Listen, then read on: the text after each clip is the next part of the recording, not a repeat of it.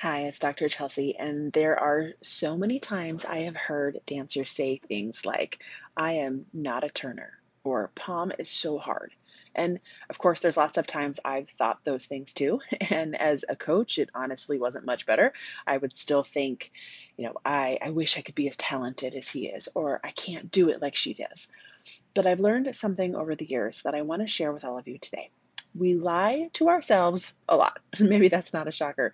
And maybe we don't even mean to. We don't even know we're doing it. But sometimes we really believe all those negative thoughts in our head when we say things like, I'm not a turner. But we can be better. So today, let's talk about the lies we tell ourselves and what they really mean. Welcome to the Passion for Dance podcast. I'm Dr. Chelsea, a former professional dancer and dance team coach turned sports psychologist. This podcast focuses on four main pillars motivation, resilience, mindset, and community. Each week, you'll learn actionable strategies, mindsets, and tips to teach your dancers more than good technique. This is a podcast where we can all make a lasting impact and share our passion for dance. Let's do this.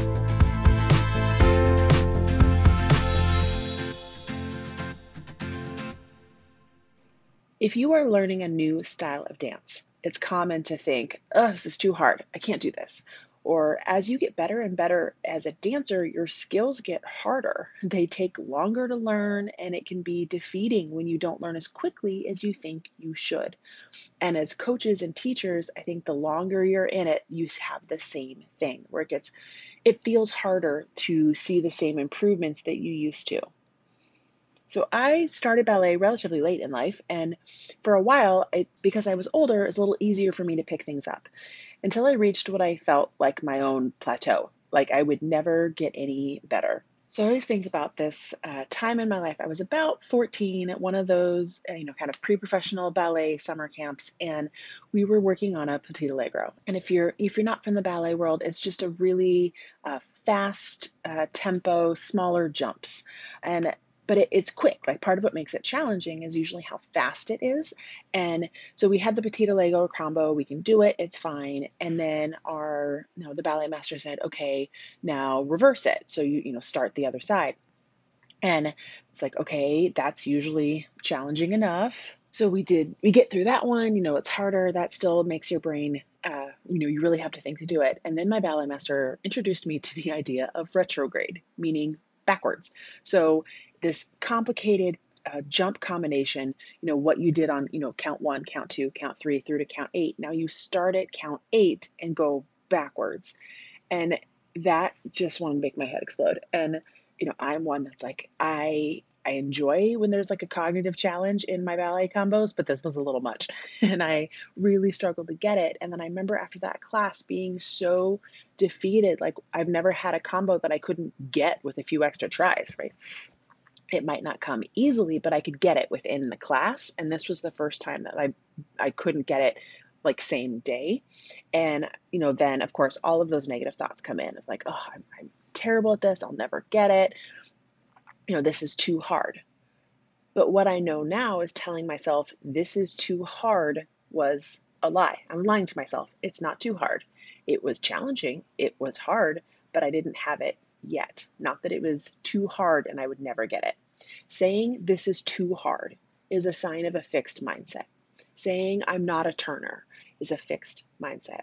You may have heard about growth mindset. I've talked about it here on the podcast a few times. You can check back to episode 11 if you want to look at that. But we don't often talk about the other side, the fixed mindset. If you have a growth mindset, it means you believe that your talent, your intelligence, in this case, your dance abilities, have no limit, that effort will always lead to progress. There's value in learning, and it's the general belief you're capable of more if you work for it. On the other hand, the fixed mindset is that belief that you have this set level of ability. Once you reach your peak, that's as far as it will go.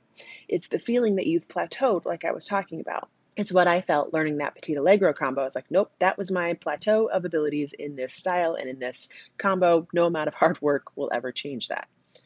Dr. Carol Dweck, who's the fantastic mind behind the idea of fixed and growth mindset, said this in a fixed mindset, people believe their basic qualities, like their intelligence or their talent, are simply fixed traits. They spend their time documenting their intelligence or talent instead of developing them.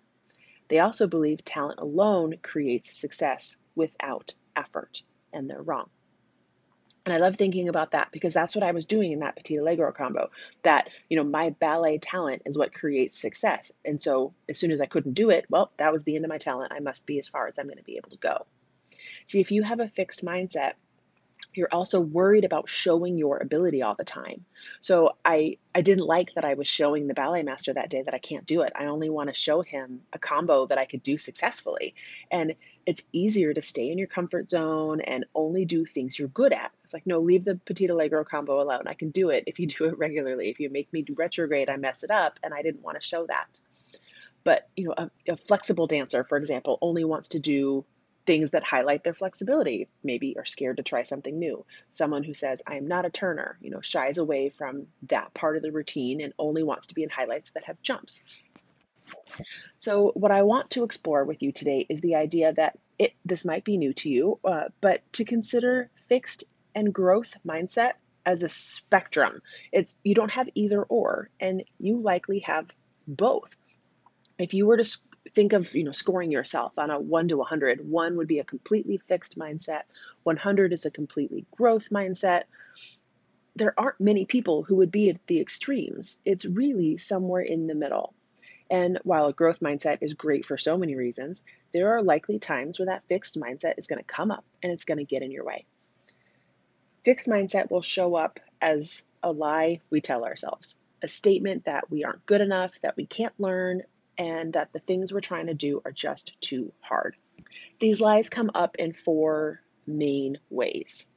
When you are trying to take on a big challenge, when you have something big in front of you, right? Like a big competition's coming up or an interview or a, you know, a master class you're scared of or you're trying to learn a new style, when you try to take on that big challenge, we can have a fixed mindset reaction.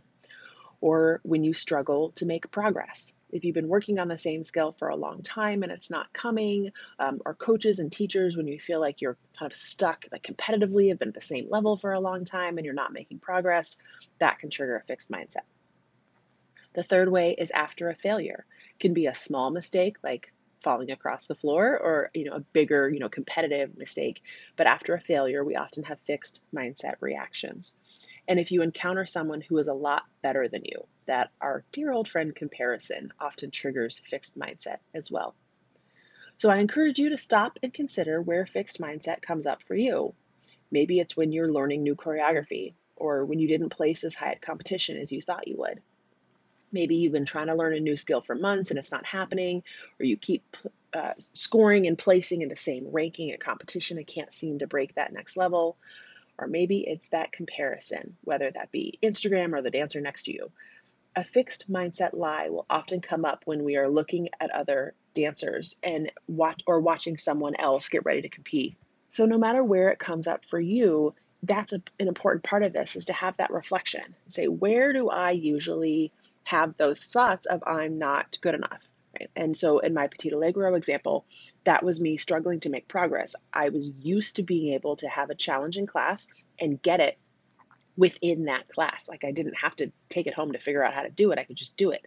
But that as you know your dancing ability gets better and better there's going to be plenty of times that you don't get it right away and that was the first like major challenge and that struggle to make progress made me completely you know stop believing in my abilities and have that fixed mindset reaction of like well i'm not i'm just not good enough to do this right? Here's some other fixed mindset lies that i've some noticed in myself some i've heard when i work with dancers and we have these kind of growth mindset workshops. We i will hear things like you know pom is hard or you know whatever challenge you're taking on. You know dancers who are like no i'm a jazz dancer hip hop is hard right? Or whatever it is like trying a new style is really scary or I've heard, I'll never get this hip hop trick. Or I'm not a turner. Or there's no point in auditioning, I won't get it anyway. Or I always struggle with. I can't learn that now, it's too late. He's so much better than me, I'll never look like that. I've always been told I can't. The classic one I think I hear the most I can't do left.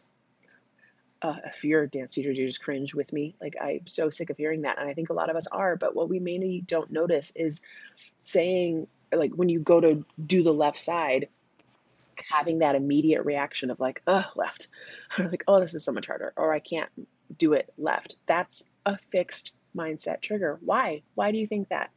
Right? You worked really hard to get it on the right. You just work really hard to get it on the left. It's the same thing. So why does all of this really matter? You know, why worry about those fixed mindset lies when the goal is to create a growth mindset? Well, remember how it's a spectrum. So there's a good chance no matter how hard you work at your growth mindset, that fixed mindset lie will creep into your brain and hold you back. So that fixed mindset encourages this need to be successful and recognized. As I said, I didn't want to work hard at this combination in front of the ballet master because I didn't want to I didn't want him to see me make a mistake. I just wanted to be recognized as someone who could do it. So that fixed mindset robs you of the beauty of becoming. It keeps you safe and comfortable and holds you back from taking on a new challenge. And probably the worst effect is that fixed mindset makes you respond to failure with reduced effort.